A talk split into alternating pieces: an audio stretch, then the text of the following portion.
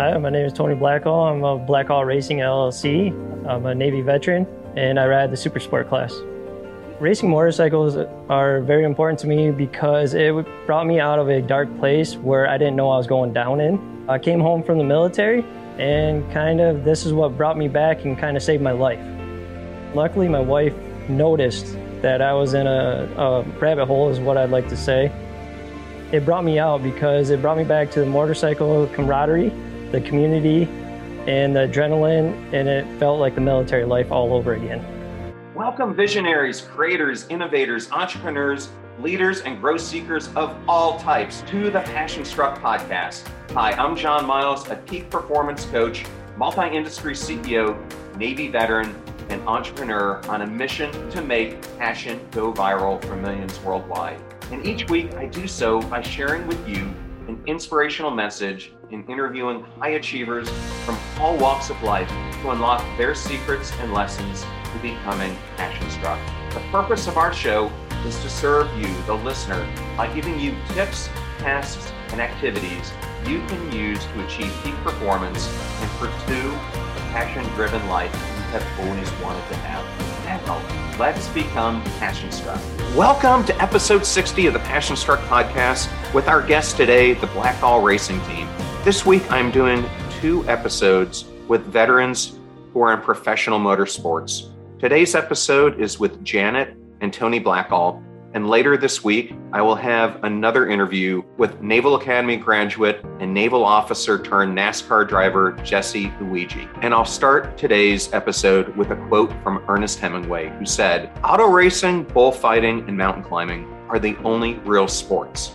All others are games. Thought I'd use that as a lead in to today's discussion. Now, let me tell you a little bit more about Blackall Racing. They are a female, veteran owned professional motorcycle racing team with an all veteran crew. Their goal is to promote patriotism and be a resource for veterans. They participate in Moto America, which is North American's premier motorcycle road racing series. Blackall Racing President Janet Blackall served as an aircraft mechanic in the United States Marine Corps for over 14 years, and her husband Tony, a United States Navy veteran, rides in the top level in the U.S. Super Sport class. And in today's episode, we're going to discuss how they discovered their passion to form this racing team, the difficulties of running a private racing team when you're competing against teams who've got mega sponsors, their favorite race courses and what it's like to be on the track, why their support of veterans is so important,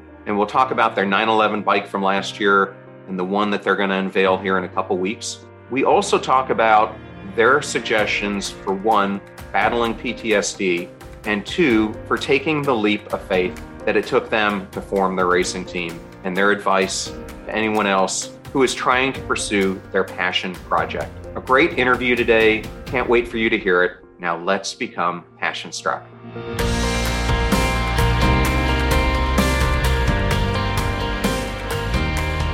Welcome to this episode of the Passion Struck podcast. And I am so excited to have the Blackall racing team with me, Janet and Tony Blackall. Thank you both for being here. Absolutely. Absolutely. Thank you so much for having us. Well, as we talked about uh, when I first reached out, I, like many veterans, am a lifetime member of the VFW. And uh, I opened up the magazine, and you never know what to expect. And in it was this amazing story about the two of you. And uh, from the second I picked it up, I just thought to myself, I have to have them on the podcast. So excited for you to be here. Thank yeah. you we are happy to be here for sure. I never understand how does the VFW discover these amazing interviews because they do pick up some pretty unique ones. Was it a process of you approaching them or had they heard about you and decided to feature you? Uh, actually, we were contacted through Moto America, which is the series we race. And they said that either they or the VFW, I'm not sure, was looking to do more about veterans and highlight that aspect.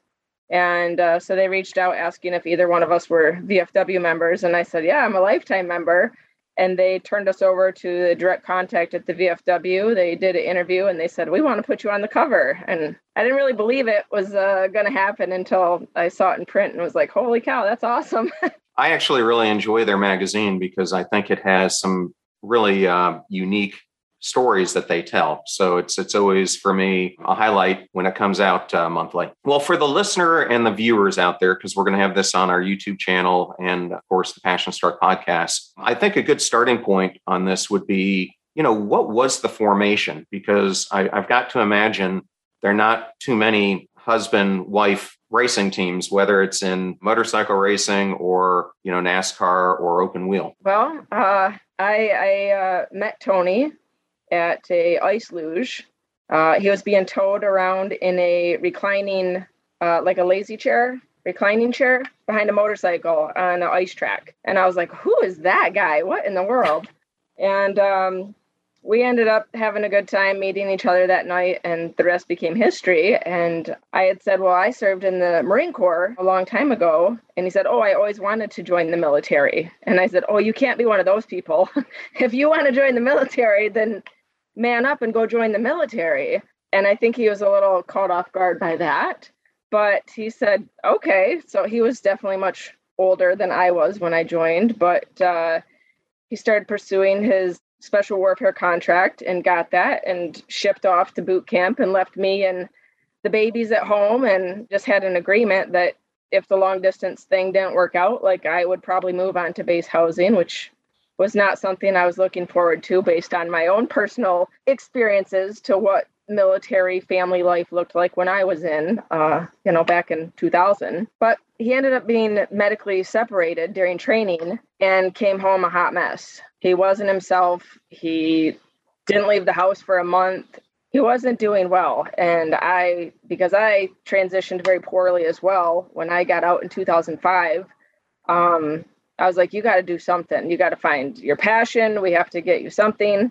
And so he asked if he could buy a motorcycle because he used to race motorcycles when he was young. And I said, absolutely, buy a motorcycle. So he did. And it was, it was like the more he did on the track, the better he was at home, husband and father. Um, I don't know if you want to talk about how you how the track part grew. Basically, she wrapped it all up into one. Uh, I came home. I call it the rabbit hole. Started down the rabbit hole. Um, started coming out once we got the motorcycle involved. It was uh, my mind starting to reopen up again. It gave me something to look forward to, and it, it, it wouldn't allow me to focus or overthink of what happened and keep questioning it. So I always had to think ahead because if I was on the track going into a corner at 140, 160 miles per hour, I couldn't have that tenth of a second lag. I always had to be ahead of it, so I couldn't really think about what the negatives were. I always had to be positive and going forward. Okay, and for a listener who is not familiar with motorcycle racing, you know, in NASCAR, they have lower divisions, then you get to the Xfinity series, and then you ultimately make it to the top series. Is it a similar progression in the yeah, motorcycle racing league? Absolutely. Uh, you can start out as young as I believe is 14 years in the amateur series. You go to an organization and you start riding with, uh, let's say, Sport Bike Track Time, where they do laps and you learn how to ride a motorcycle correctly. Um, very positively, you're accurate, and it's a whole bunch of training. And then you move on to racing, which is an amateur organization. You have um, CRA, WERA, CCS, something like that. And then as you collect points, you start to move up. You start at novice, then you go to expert. And then once you've been an expert, either long enough or gained enough experience, you apply for your pro license, which is uh, Moto America, which is the top tier in America, and we are the second highest tier in uh, Super Sport. The only tier above us is Super Bike, and those are the highest two in America.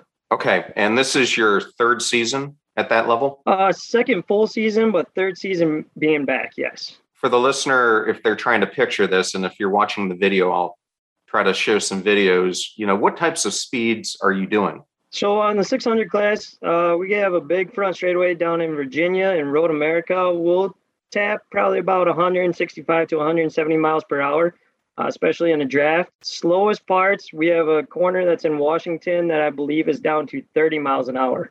So everything is above 30 miles an hour, and uh, it's 170 down to 30 miles an hour. Almost every corner, just uh, dragging knee, dragging elbow, keep it on two wheels and shiny. Okay, and what are some of the most challenging aspects of running a team? Because I'm, I'm I know yours is an all veteran crew, but I've got to imagine, you know, you've got all kinds of setup, you've got testing you've got to do, you've got to be worried about aerodynamics, the logistics of it all. So there's there's a lot more than goes that goes into it than one might think. Yeah, for sure. I was going to say number one, the driving. Just driving around all over the country is challenging, and it's we're a privateer team, which means we're self-funded. So as we're driving from Michigan to Washington State and blow a tire on the side of the road, the driver gets to become mm-hmm. the mechanic and the fix all be all and it wears on you. You know we drove i think it took four hours or i mean four days the first year for us to get to the ridge um, in washington state. And uh, because of covid we ended up having to drive back home and then drive back out to california later in the year because we were just racing wherever we could. And so i think we actually drove across the country like five times in 2020 but the driving and logistics is definitely tough. It's it's exhausting. And then you get there and now it's the show begins. We have a whole day of moving where they're moving all these semis and big rigs in to set up the paddock. And then you have to set up your whole basically traveling showroom um, which is where that's our hospitality suite where you have a garage portion and a we call it an entertainment portion but where we welcome the fans in to come sit down have a break have a snack um, you know, that's where we do our patriotic packages initiative. But it's, and then three days later after racing and all the technical aspect of that, which I kind of leave to Tony, is the tear down and pack it all back up in a tiny little box. That's some heavy work for sure. well, I've always been a huge fan of uh, Formula One. I, lo- I love open wheel racing, but in the past decades, it seems like those who have money are at the top, and those teams who who don't have a significant disadvantage on on all parts, which is part of the reason Mercedes keeps keeps winning. And you've got the same three or four teams at the top. Is it kind of the same thing in motorcycle racing, or is there, you know, because of the difference in the vehicle, et cetera, uh, is there more parity? Yeah, I would say for our class, we are what is called a spec class for the most part. We're allowed to do certain modifications, but not the unlimited. So it does help when you have the funding because you don't have to go to work Monday through Friday. You don't have to drive a truck Monday through Wednesday to get there and back. And then you can go to all these other tracks just to test new things. Whereas for us, Monday through Wednesday, we're working, heading out to the track, working, and then we get to ride. You know, we we put in all these weeks of working to go to work some more. We have to accomplish at the end of the day of being upright, shiny, and performing at the highest level, but also remembering we have to go to work on Monday so that we can continue this. Yeah. So in your case, sponsors, because you're a privateer team, are extremely important. So what to you makes a great sponsor and what kind of sponsors are you looking for? I think I mean that's the hardest thing for me is because it's just the passion and the heart. I have a, a different personality when it comes to um I'll be honest, I'm I'm not a fan of money. I dislike it. You know, if I had one wish ever, I'd wish that money went away. But it's not how today works. You need money to do stuff. So with sponsorship, it's are they real? Uh, will they stand behind their stuff? Because if we want to use them and have their stuff, we want to know that it's it, we're pushing for the right reason. If that makes sense. Okay, and I and I will definitely in the show notes put information about how they can contact you, and and I'll also let you give that out later in the show. I want to add something on yeah. that, um, yeah. because I've so I'm primarily the one who's soliciting sponsors and trying to find that, and I've I find myself um, questioning, you know, what is our unique thing or what do we bring to the table? And now after two and a half years in the paddock I want to work with, or I'd prefer to work with, veteran organizations or veteran centric organizations whose mission aligns with ours. So, for example, we are partnered with Freedom Hill Coffee Roasters this year. It's a veteran owned coffee company out of Michigan. They take their profits and reinvest it into helping veterans with alternate therapies and um, building a nonprofit that teaches skilled trades for veterans. So, for me, I would love to promote businesses like that that feed back to what we're all about, which is caring for veterans and helping veterans, helping veterans help veterans, anything along that line, because I can get behind that. I can talk about that all day long, and that's easy for me. Talking maybe about um, a special motorcycle chain or a sprocket is definitely not as easy for me. I would much rather talk about the VA and the improving medical services and how from when I got out in 2005 to now, how it's vastly improved and you're not waiting two and a half years for answers from the VA disability claims and those types of things. So um, I recently listened to a webinar and I was like, I think that's it. We we need to find or partner with organizations like that that want to connect with veterans because our brand and who we are and the way we conduct ourselves really brings in veterans. I can't, I mean, we, not every day does everybody walk up and say, I'm a veteran, but I guarantee in the five ten minutes that we're having a conversation with them, they then will say, Oh, yeah, I served here and this is what I did. And we get into a long conversation that's super awesome for us and them to have that camaraderie and talk about experiences on a like minded playing field. Right. And when it comes to veterans, I also understand that throughout the season, you try to also uh, donate, I think they were care packages to deployed service members. Can you talk For a sure. little bit about that? So it was something that I actually copied from Crown Royal called the Purple Bag Project that I did at the National Veteran Business Development Council meeting the first year that Blackall Racing started. They had everybody who was in attendance, the corporations and the veteran owned businesses go and stuff a little purple Crown Royal bag and write a little note. And we packed them up that day and shipped them off overseas. I said, This was so awesome. I want to do this in the paddock. We could bring in the fans, we could get them to pack a little bag, and we can remind them that freedom isn't free. And meanwhile, then at the end of the season, we have some pretty cool care packages from all over the country to send overseas. So in 2020, we were able to do 200 care packages and we only had fans in attendance at about half the races last year. Uh, but we did send them overseas to an Army National Guard unit. And in February, we actually got a certificate of appreciation back from them. And it's been so cool this year to do the patriotic packages again and show people like, follow us. You can be a part of this. You will watch as your bags get collected. I think I have 175 in storage right now, waiting until uh, after Barber. We have two more races this year. So the end of September, we'll be shipping them out overseas. So we provide everything and it just takes five minutes of people's time. It's free because it's important to us. Like we remember how awesome it was to get a package when you're deployed overseas or a little note just going, hey, people do know I'm over here, even though they're going on with their normal lives. There's definitely people around the world not going on with their normal lives. I remember from my own service that is something that when you're out there, you you sometimes feel isolated because you're on a long deployment or something like that, and you hear from your friends who are all back uh, living the life, and you know you do sometimes wonder if the people back home appreciate what you're doing. So I think that's a great way to give back. Now I wanted to to switch gears. You know, we're putting this episode out uh, just ahead of uh, 9/11, and I know that that's been a very important uh, thing for the both of you. I, I, know you have a motorcycle that's that's modeled after that as well. Can you kind of talk about that for the listeners and and why this is such a monumental moment for you as a team? You want to talk to me? I, I think you can tell them about both. all right. So he's I don't know if you heard that. He's asking if he wants to talk about the old one or the new one. So yes, last year we did a special livery for 9-11 because we saw after all the covid shuffles that jersey actually fell on september 11th and we said how cool would that be to deck the bike out in a custom livery um, for 9-11 and so we didn't tell anybody about it. We had people sign non-disclosures that part of the um, gathering pictures and the design uh, process because we were scared that somebody with a lot of money could easily come in and do the same thing. And for us, it was very big because we, you know, we don't have a lot of money, but we wanted to do this really cool thing.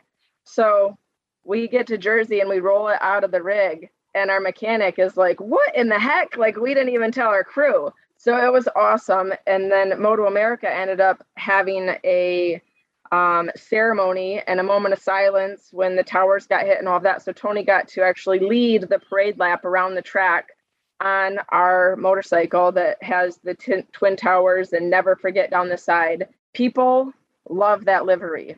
We we we had new sponsors this year. We had to put on different body work, and everybody has just said, "Where's the 911 livery? We want that. What is going on? Put it back on." So I think it was at Road America. I was talking to a bunch of Marines that we met trackside, and they were again questioning the livery and wanting the 911 bike. And I said, you know, we wanted to do another one this year because it's the 20th anniversary, um, but financially it's just not going to happen. And they said, no, you have to make it happen. Do a GoFundMe. And I was like, I, I'm not good at asking for help. Uh, that's definitely not my strength. And they said, well, just do it and we'll push it. So they convinced me to set up a GoFundMe. And so we actually do, we are in the process right now of um, having a new 9 11 special livery created, and we'll be releasing it at New Jersey, which again this year falls on September 11th because the races are a three day event. So this year it'll be on Saturday. And um, we're super excited just because it connects Get ready to supercharge your hiring experience with Indeed, our fantastic partner. We at PassionStruck are all about seeking smarter, more efficient ways to do things, and Indeed perfectly aligns with this philosophy when it comes to hiring. It's more than just a job site, it's a comprehensive platform that revolutionizes the way you find the perfect candidates. With its powerful matching engine and over 350 million global monthly visitors, Indeed streamlines the hiring process, bringing top talent straight to you. No more sifting through endless unqualified resumes. Indeed does the heavy lifting just for you.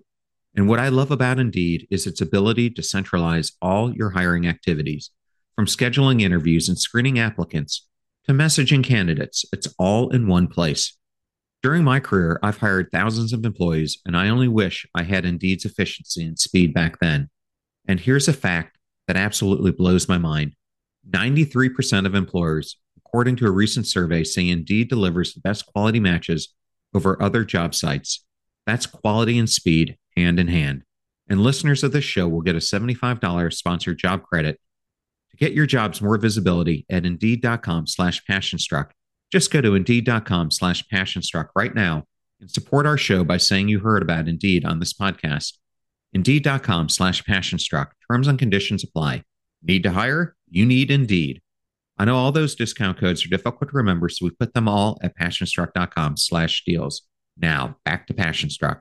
It's it's really easy. Like I said, it, people walking by see the bike and they stop and they come in and they want to they want to talk about it and say that's the coolest bike I've ever seen. I mean, even on Sunday when everything's torn down and you know the bike is the last thing to go on the rig, there's spectators walking by taking pictures of the bike sitting there, not in its best looking state because stuff's torn down and everywhere, but they're just like, this is the coolest bike I've ever seen. And I, I don't know how we're ever going to match that expectation or how well it's been received, but it, it speaks volumes to the general public for sure. Okay. And Tony, do you want to add anything? I'm hoping that we can uh, definitely make this year's that much more memorable. And uh, I think we got something special that might actually uh, might have a lot of chatter about. Okay, well, well, that's great. And given Janet, when you were in, you you definitely crossed over, you know, the war on terror. And from you and and from serving and and looking at, you know, that it's been 20 years since this happened. You know, what emotions does it bring for you? For, for me, I can't believe it's been 20 years. Yeah, I, I, I also can't believe it's been 20 years. And the first memory is always I remember being in Japan at like two or three in the morning and people rushing into my room saying, Turn on the TV, man, we're under attack. And I'm like, What?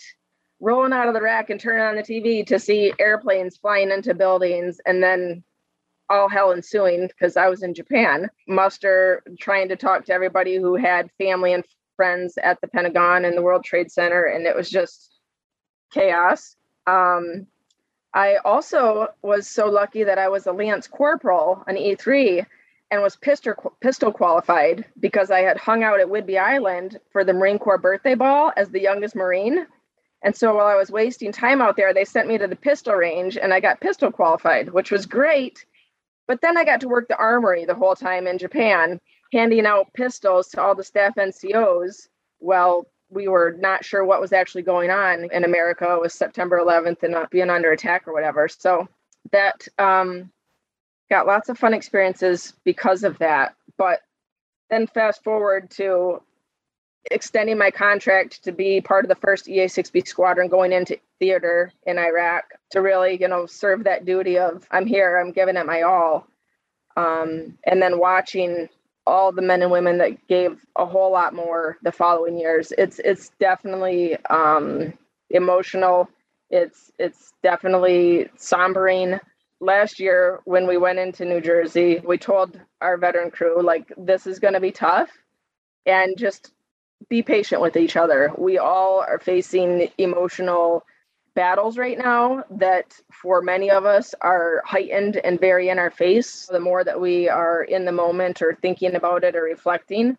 And at the end it was really awesome to actually be surrounded with more veterans than just this guy um, as that support staff to be able to talk about things and try to process things that you just really can't process or i haven't quite yet figured out how to process or make sense of well, you know, and I know because you're probably getting them just like I do, the uh, almost daily emails that the VA is sending out right now, especially as 9 11 is, is approaching.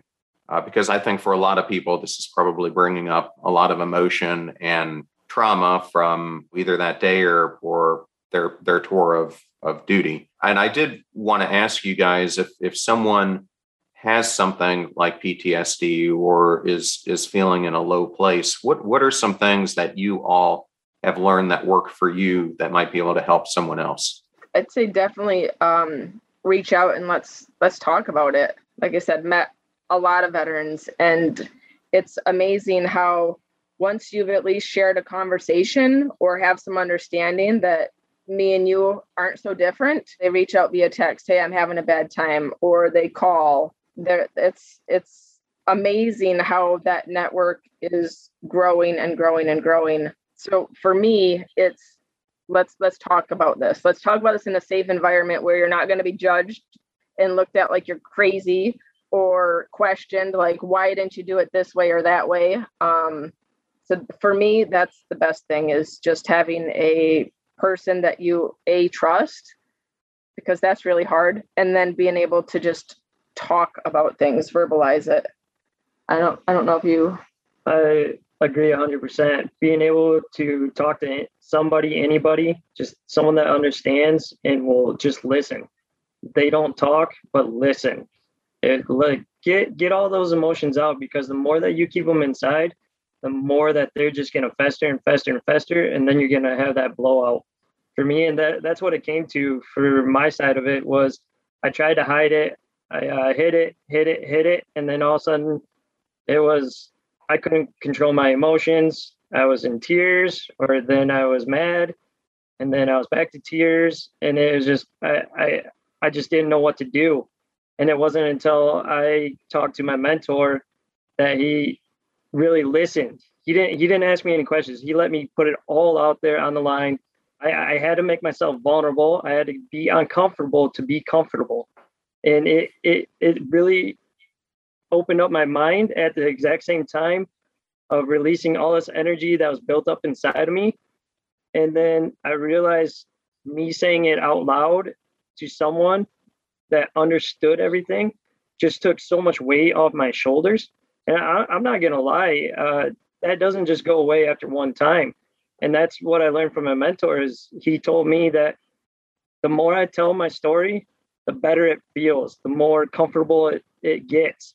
There's always going to be bad days, but if you can keep moving off the X or you can keep looking for that shiny light, keep going. Don't give up. Don't harbor.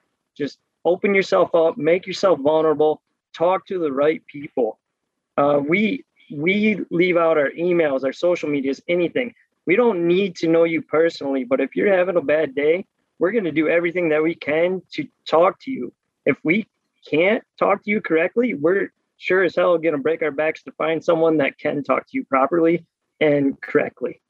Yeah, and thank you both for sharing that. I know it's it's not the easiest thing to talk about, and I I have to tell you, I was in the same boat myself for too many years than I I want to remember because you know when I was in in the in the 90s, uh, mental health was taboo, um, especially if you had a high security level, uh, which I did, because there was always threat that if you go to counseling or do other things, that that was going to get taken away from you. So I think so many people just bottled it in. And then after time, it leads to greater anxiety, severe depression, irritability, cognitive issues, lack of sleep. I mean, there's so many things that start affecting you because you try to bury it. You know, what I've learned is that you really can't bury it.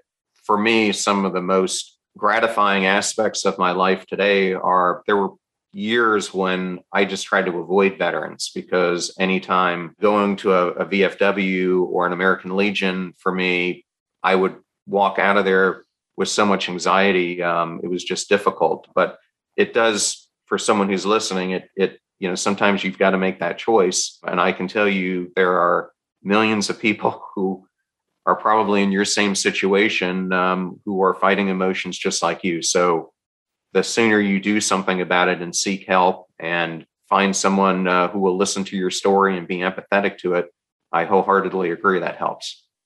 Absolutely. Yes, 100%. Did you know that Forbes magazine recently cited that 70% of individuals who do personal development, masterminds, and one on one coaching benefited from better work performance, increased communication skills, and overall better relationships? And we at Passion Struck are obsessed with self development, coaching, and mentorship. That is why we've created a free resource to help you unlock your hidden potential. Because people doing great things in business and life are just like you, only they've had a coach along the way. And we've got that covered too.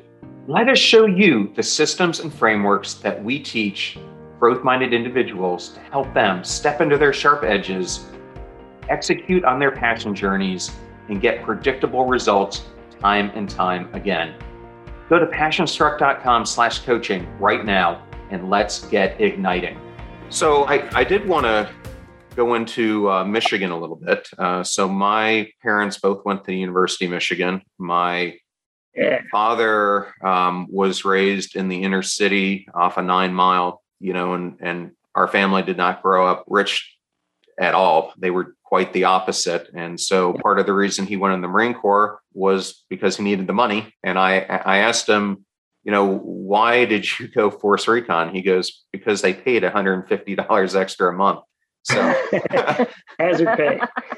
he goes, I didn't realize completely what I was signing up for when I did it. Uh, you know, he he looks back and he's glad he did. But he's got an interesting story that I think you'll like, Tony, because in 1957 when recon was just reconstituting and they didn't have a school to send him to so they sent him to udt school so he's actually a udt graduate and, and they did that for two classes and then you know much of his work in both uh, korea and then early stages of vietnam was doing eod types of um, missions so but a very interesting background Absolutely. Sure. And, and, I thought, given what you guys are doing, the, the special warfare community could be, in my mind, someone that could really bolster you up, given you came from there, Tony and, and Janet. I think everything the Marine Corps does has an aspect of, of, of that. Have there been instances where you've had a chance to interact with some forces, you know, some people who have been, whether they're SEAL, Green Berets, Rangers, so be it?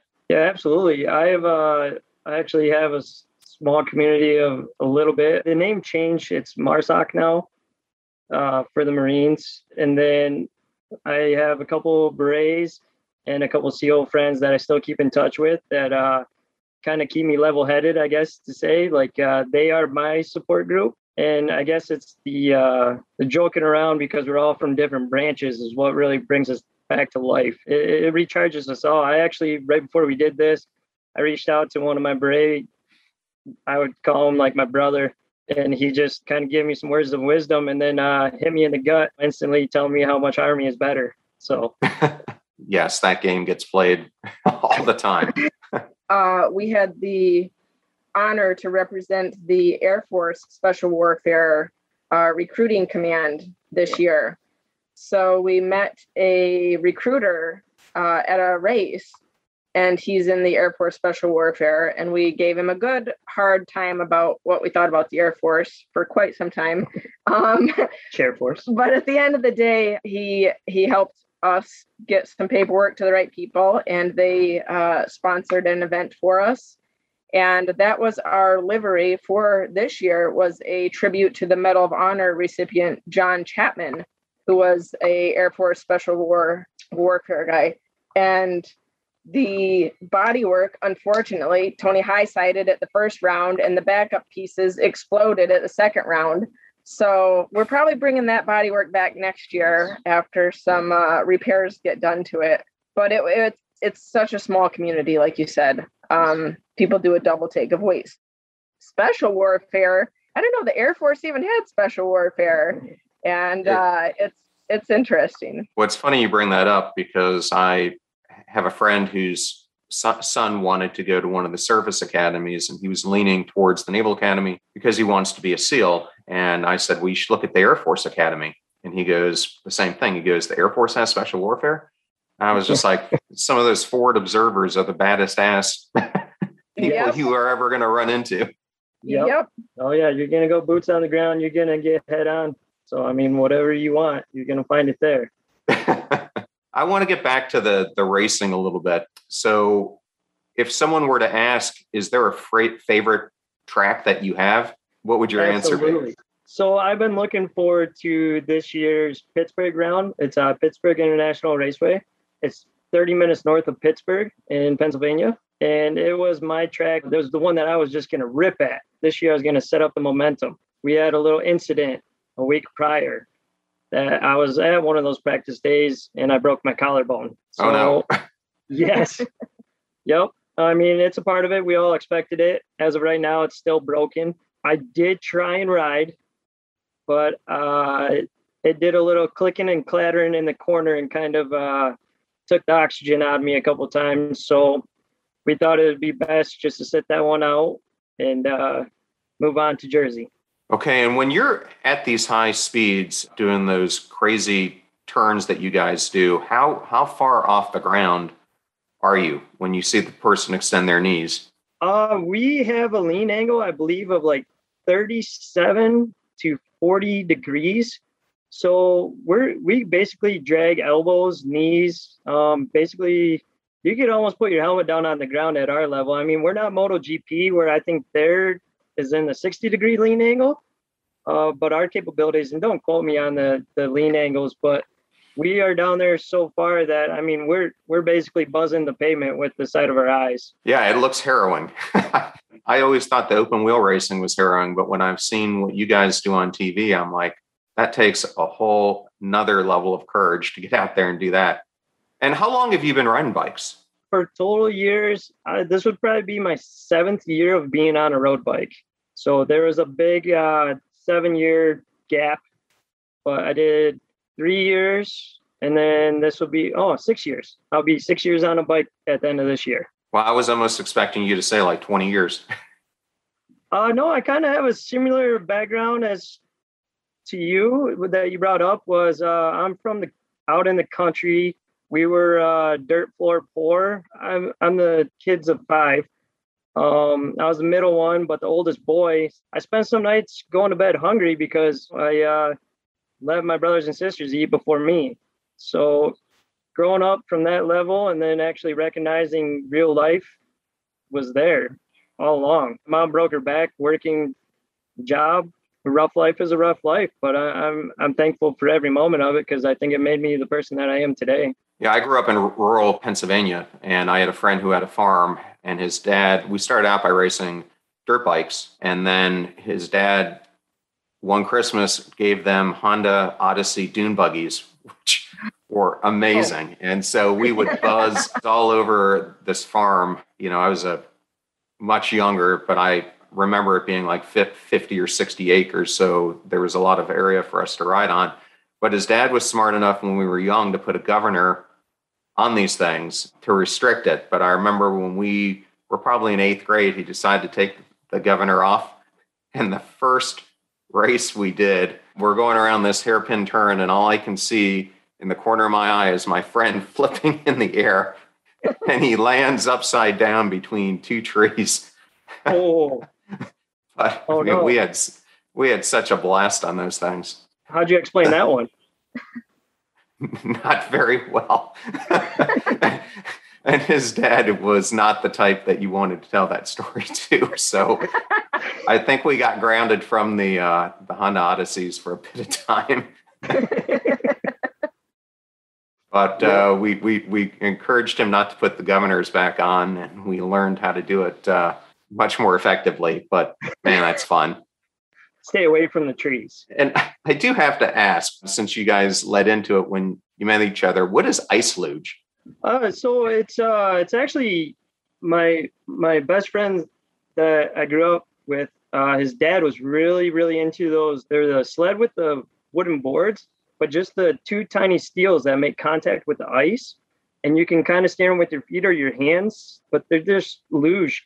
So what he does, having an excavating company, he creates like this little small luge for all the kids to come over and just ride his sleds down. There's a water truck, and he would take it out and run this course until it's good and frozen with a good layer of ice, and then invites everybody out with all these ice runner old fashioned sleds, and you race down the ice hills. And um, yeah, like I said, he was hooked up behind a little 50 motorcycle in a recliner with a motorcycle helmet on. I was like, what in the heck is go? Where am I? Safety first. I remember as a kid, uh, I would watch the Olympics, and I I love the sport of luge. One, Yep. one because I'm sitting there going, that actually could be something I could compete in. Uh, but, Absolutely. but man, that looks fun. Uh, almost kind of like motorcycle racing in some ways, given the speeds they're hitting. Oh yeah, absolutely. I mean, and, and they're just as vulnerable. I mean, they have no protection besides a helmet, and I think their suits are very mildly padded because of aerodynamics. So I mean, when when they get on that sled, I think it's like any other job. Like this could be your last time. You know, take it in. Well, I had just a couple more questions. The, the first part of the reason for our show is to, to share inspiration and to share stories that people can relate to where they've, you know, they've taken a chance to go after something that they're passionate about that really excites them. And for you guys, this was a, a huge leap to do. You know, so what would your advice be to someone who's listening who, you know, might be in a rut or, you know, they have a dream that they want to go after, but sometimes, you know, one of the biggest regrets are the dreams you had and you didn't pursue. You know, so from doing it yourselves, and I know it's not easy, what's some advice you would share? Uh, for me, if if you think that you're gonna have any regret about something, you should do it. You should definitely take it head on. You should just go in. Don't be scared of failure. Failure is what's gonna help you grow. For me, it was fuel for the fire. Uh, if I failed, I learned twice as much. If I succeeded, I learned a little bit. I always just want to grow more and more. If it's learning, physical, mental, anything, I, it, it motivates me to fail. for me, I wanted to open my own business um, six years before Blackall Racing was formed. Actually, I was going to be a defense contracting manufacturing facility, and I couldn't figure out how to take that jump. I was worried about my kids and money and health care and who's going to put insurance on the kids and how would I pay for that and how would I take responsibility for all these employees. And so I did I ended up not. I ended up getting sucked back into the rat race and working for somebody else. Fast forward Tony's story and the motorcycle racing and the first pro round he took me to and I was just like we got to do this. Like no you know, I could die tomorrow. We need to make this happen. And with that mentality, all those obstacles became a lot smaller. And and I'm not going to say that it doesn't come with pain and hard work, but most people with military background, pain and hard work is easy. That that's the easy stuff. I'm all in. Like just do it because you're going to figure out how to overcome those things that you can't figure out right now. You will work through them. And sometimes it is really hard. You know, I'll share I thought it'd be a great idea last year to sell our house. And so uh, we sold our house in the first like 26 hours it was on the market. And then I went to go get pre qualified and realized nobody would give us a loan because I was a new business owner. Nobody would count any income or anything from me. And yeah, we had just opened a business. We had a ton of debt and uh, one one guy's paycheck. And so kind of overnight we realized we couldn't get a house and ended up being homeless, living out of the rig for a while, like eight months in Michigan, winter but you work through these things um, and sometimes you just really do learn the hard way that oh maybe next time i definitely will look a little deeper think a little more but at the end of the day you you just got to do it um, because it's never going to be the right moment you're never going to have everything figured out at least not in the nor- normal people's lives i mean i guess if you're independently wealthy and you know have things super easy then yeah it becomes easier to take large risks but I, I would definitely say just do it. And even, you know, this whole Blackall racing business, I would not take back for a second. And that's been the um, kind of my MO the whole time is that regardless if I can't do it for another year or another day or another month, you know, the music stops and I have to go get a normal job, I can do that anytime. I can go do that. But until then, this is super awesome and i'm living my life to the fullest and for that is super cool great thank you for that and a question i always like to ask veterans any advice to a veteran who is having trouble navigating the va that you can share go talk to the service help people they have been my saving grace the american legion and the vfw the volunteer people that actually kind of help bridge the gap so at our local VA, they have an office right up front when you walk in the door. Um, you got to schedule an appointment with them now because of COVID, but I think they're service providers or service advisors or something like that. But they are so helpful in, you know, I want to do this or I'm thinking about starting my own business. Can you help explain what resources? They are a wealth of knowledge. So I would definitely encourage the I, I'm service coordinators, I think they're called. Yeah, the the VSOs, veteran yes. service. Yes. Yes, the service officers. Yep. yep. Yeah. that would that would my, definitely be my recommendation. My, my only uh, other bit of bit of advice is you have to be your own advocate because the VA works all in silos and protocols. So the only person who's looking holistically at your health is you. So you know, don't let people saying no to something that you think you need to be treated for stop you from going forward and and getting seen for it because of the protocols that can happen instead of looking at the whole systemic issue going on absolutely yeah. yes okay and then if someone would like to get in touch with you guys i'll put them in the show notes. What are some ways that they can do that? Blackallracing.com that's our website. There's a contact us button or my email is janet at blackallracing.com j-a-n-e-t um, and then on facebook and instagram we're at Blackall racing and we we try to respond to anybody in whatever way they reach out to us yeah we, we definitely take private messages on social media platforms everything and then we'll get to them as soon as possible i mean I, i've created bonds with people that i never thought i'd even talk to but because they put themselves in a vulnerable state and reached out to me social media probably to make it a little bit easier and i reached out back to them i mean that friendship took off like we're brothers and sisters it, it immediately took off as soon as someone wants to listen. That's great. Well, thank you so much for being on the show. Last question I had is there are two more races left in the season. If people want to watch them, when are they? Yeah. Uh, New Jersey Motorsports Park is September 10th, 11th, and 12th. There's races on the 11th and 12th on MAV TV, which is a basic cable channel. Um, or MotoAmericaPlus.com. Yeah, the Moto America live streaming app. And then Barber Motorsports Park is the following weekend, which I think is September 18th, 18th and 19th. And again, that'll be on MAV TV and Moto America Live Plus. Okay, great. Well, thank you both for being on the show today and sharing all your thoughts and wisdom. Yes, thank, thank you for you. having us. I really enjoyed that interview today with Janet and Tony and their cause of helping veterans while running their professional motorcycle team. We discussed a number of things today related to PTSD, and I wanted to just give a couple shout outs.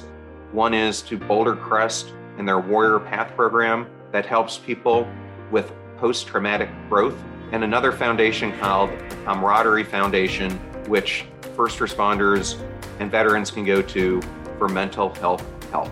We've got some additional great episodes coming up in the next few weeks, including back to back episodes with astronauts Wendy Lawrence and astronauts Kayla Barron, who's about ready to go up to the ISS in October. I also have on Navy SEAL Commander Mark Divine. And I wanted to thank you so much for coming today and listening to this podcast. I know that there are tons of other ones you can be listening to, and it means so much to us that you come in every single week and listen or watch our podcast. And if you truly loved today's episode, please share it with friends who would enjoy this content. And if you could, we love five star ratings. They mean so much to us and the growing popularity of this podcast. We have over a thousand of them today, and I'd love to see us get to 2,000 in the future. Thank you as always and be passion struck. Thank you so much for joining us. The purpose of our show is to make passion go viral. And we do that by sharing with you the knowledge and skills that you need to unlock your hidden potential. If you want to hear more, please subscribe to the Passion Struck podcast on Spotify, iTunes, Stitcher, or wherever you listen to your podcasts at. And if you absolutely love this episode, we'd appreciate a five star rating on iTunes and you sharing it with three of your most growth minded friends so they can post it as well to their social accounts and help us grow our Passion Struck community. If you'd like to learn more about the show and our mission, you can go to passionstruck.com where you can sign up for our, our newsletter, look at our tools, and also download the show notes for today's episode. Additionally, you can listen to us every Tuesday and Friday for even more inspiring content. And remember, make a choice, work hard, and step into your sharp edges. Thank you again for joining us.